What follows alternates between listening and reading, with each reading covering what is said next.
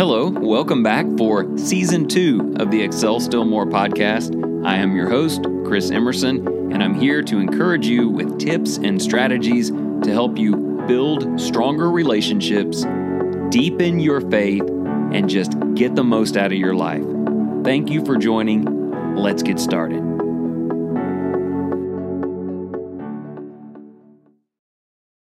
Welcome back to the program in what can only be described as very strange times. The world feels like it's upside down. Everyone's life has changed. You know what I'm talking about. I'll go ahead and be a bit more specific. I was thinking today if someone listens to this episode a year from now or five years from now, they may wonder what in the world I'm talking about. So let me explain. This pandemic virus COVID 19, originating in Asia, has covered the globe. And in an effort to negate its effects, to limit exposure, our entire country is effectively on lockdown. Most of us are confined to our homes for the most part. Certain states have asked the residents to shelter in place. We've had to alter everything about our lives. Even our worship services have had to be canceled to try to limit the accumulation of too many people in one place. Most of us have never seen anything like this, and there is still some measure of uncertainty in terms of how long will this last? What sacrifices will we have to make? And can we recover? Now, I'm speaking to you today, and you are a Christian. And that means that you see all of this a little bit differently than people in the world. People in the world lament that there are no sporting events taking place, that their seniors are going to miss their graduation ceremonies, that there could be an economic fallout for decades to come. And while those things may be of some concern to you, instead, you look at all of this as an opportunity. This, maybe in your entire lifetime, will be your best opportunity to show what true faith looks like. We talked about this in an episode two weeks ago. The episode was titled Prepared by God. We looked at the fact that God sometimes allows trials to occur in our lives to train us, to help us to mature and grow or in some cases, to show the world that we live for something more. We understand the fragility of this modern life. And so, as it begins to crack, we don't fall apart. We rejoice in our relationship with God. We share the gospel with people. We huddle together with our loved ones and we discuss our spiritual purpose. This is an incredible opportunity for Christians. But just in case you are struggling with this. Maybe you have faith, but yet this just seems too overwhelming. Maybe it's the effect it has on your savings or your job. Maybe it's just being cooped up in the house with your family or the fear that comes from uncertain times and an unpredictable future. I want to help you today. In order to do so, I not only commend you to the reading of Scripture, and we will have references today, but also to an excerpt from a journalistic essay that I guarantee you are going to find great value in hearing.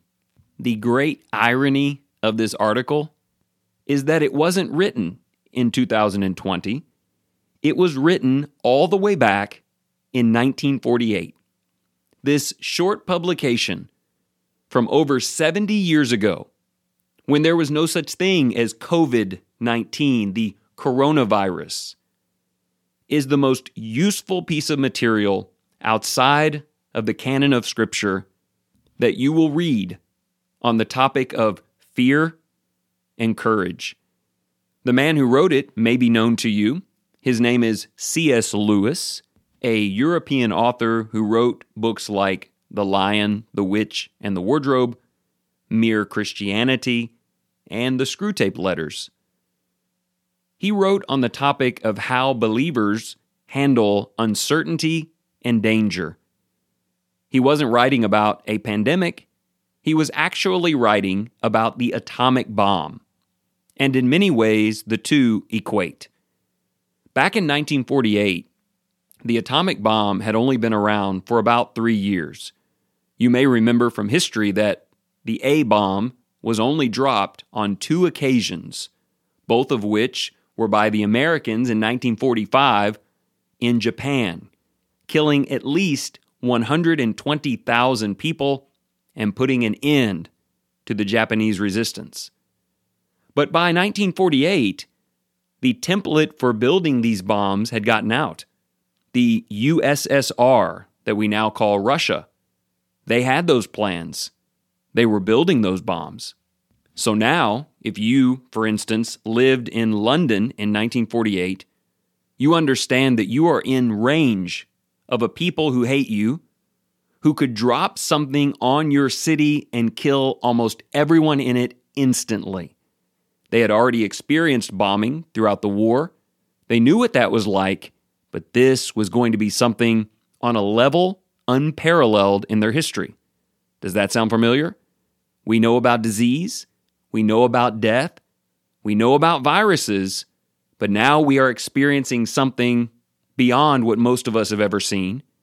And so there's this uncertainty, this fear, that at any moment it could strike and alter our family forever. In that way, we can properly compare COVID 19 with the atomic bomb, which they feared in that time. And I just want you to listen carefully to what C.S. Lewis wrote about that.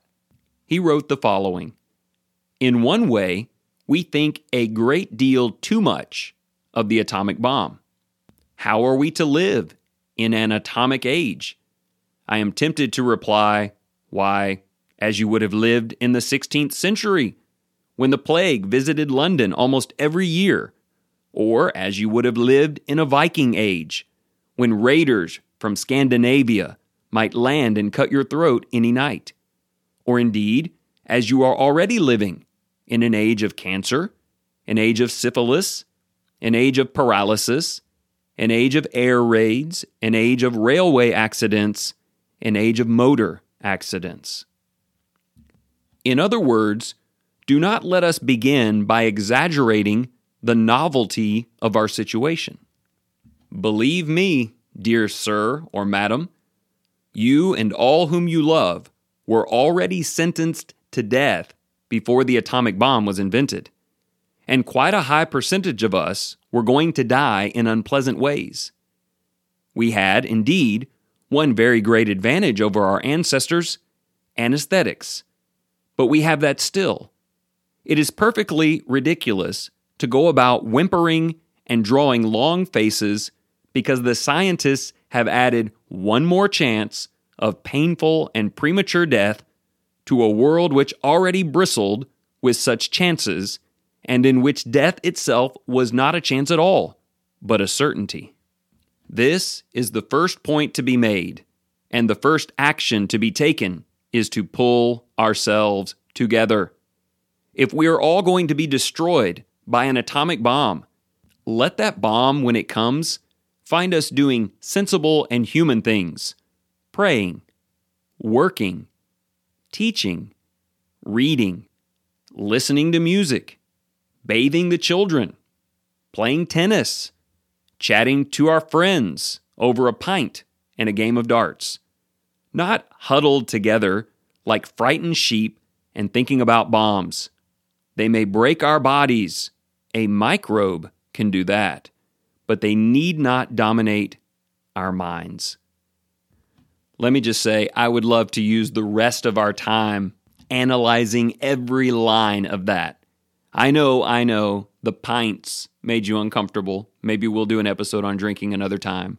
But stay focused here. His point is, you're spending too much time thinking about this.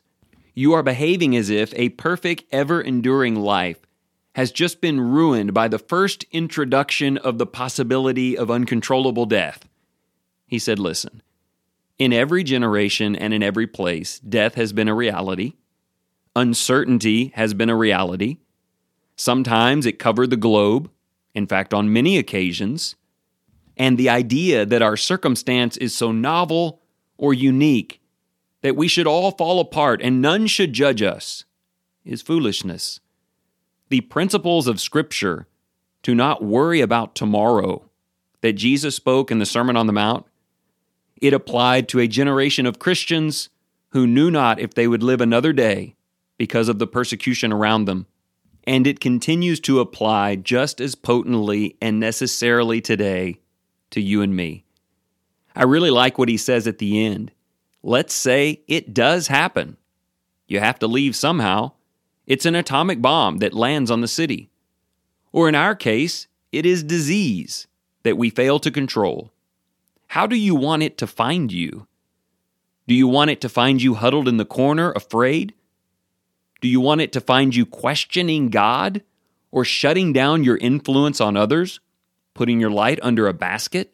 Or do you want it to find you living the Christian life, praying and working, teaching and reading, enjoying one another, spending time with your family, making the most of this opportunity?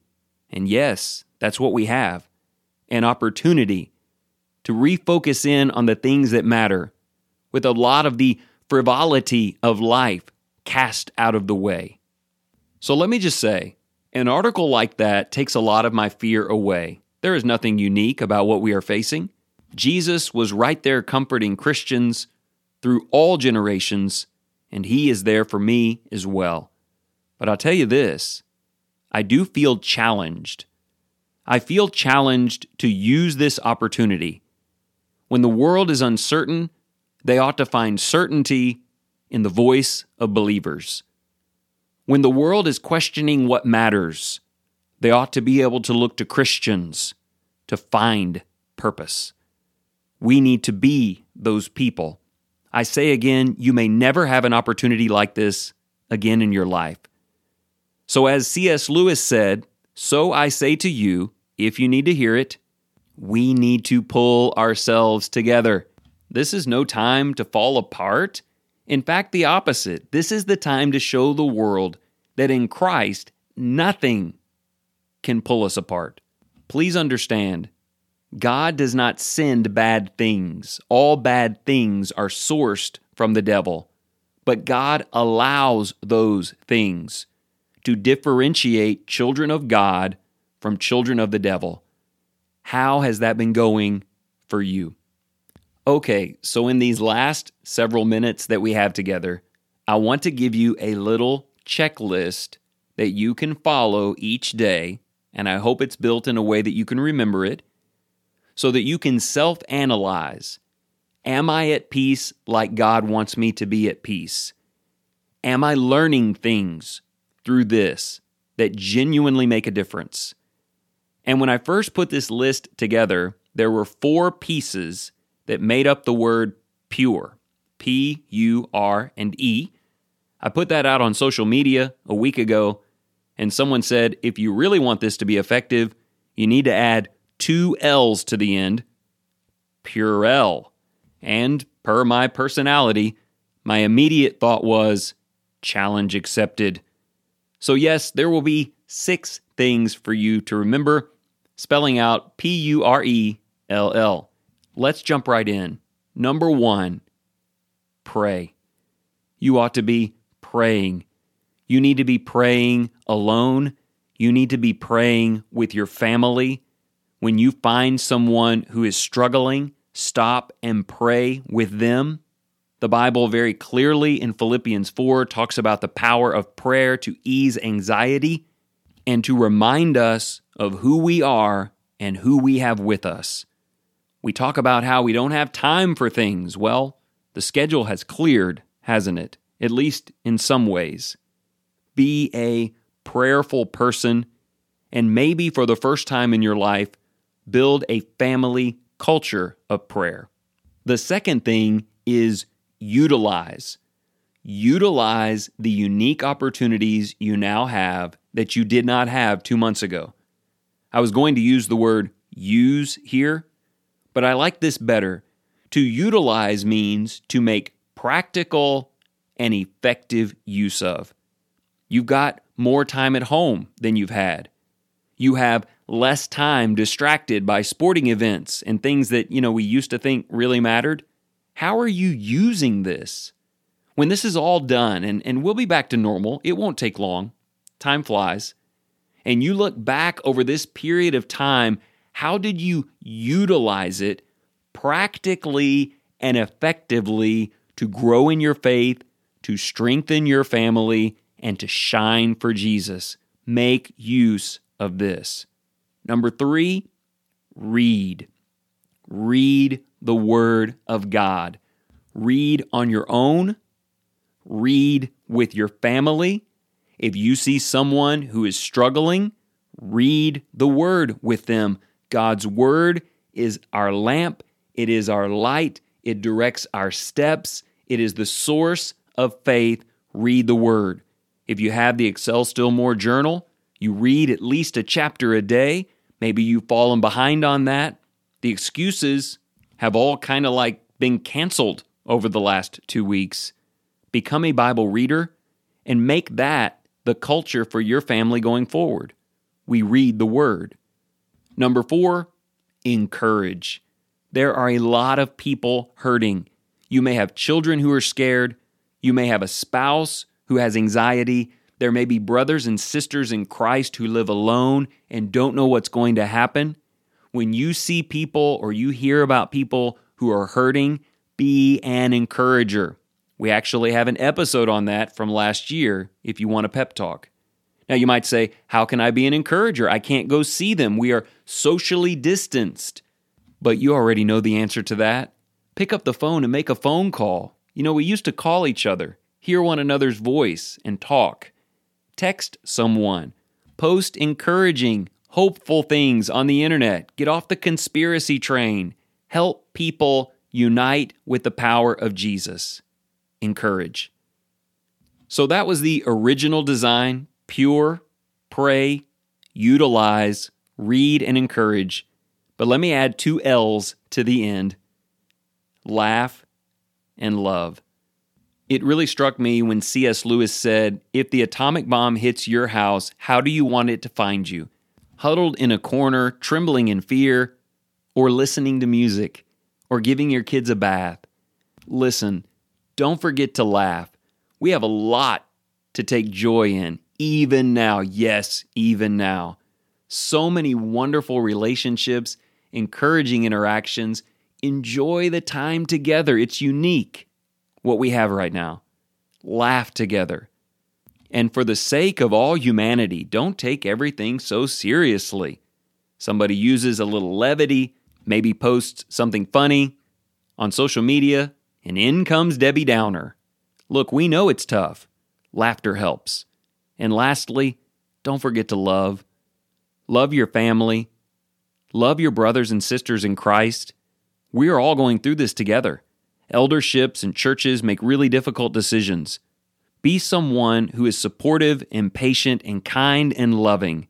When we all get through this and we're looking back on it, let's look back at how much we loved each other and how that love is what kept us working together, even when we were making very difficult decisions. So I'll finish with that. If you want to make the most of the time that you now have and the circumstance that you're in, if you want to see your attitude or the attitude of someone you love get better, remember these six things pray, utilize, read and encourage, laugh and love. These are the most important things we can do to pull ourselves together.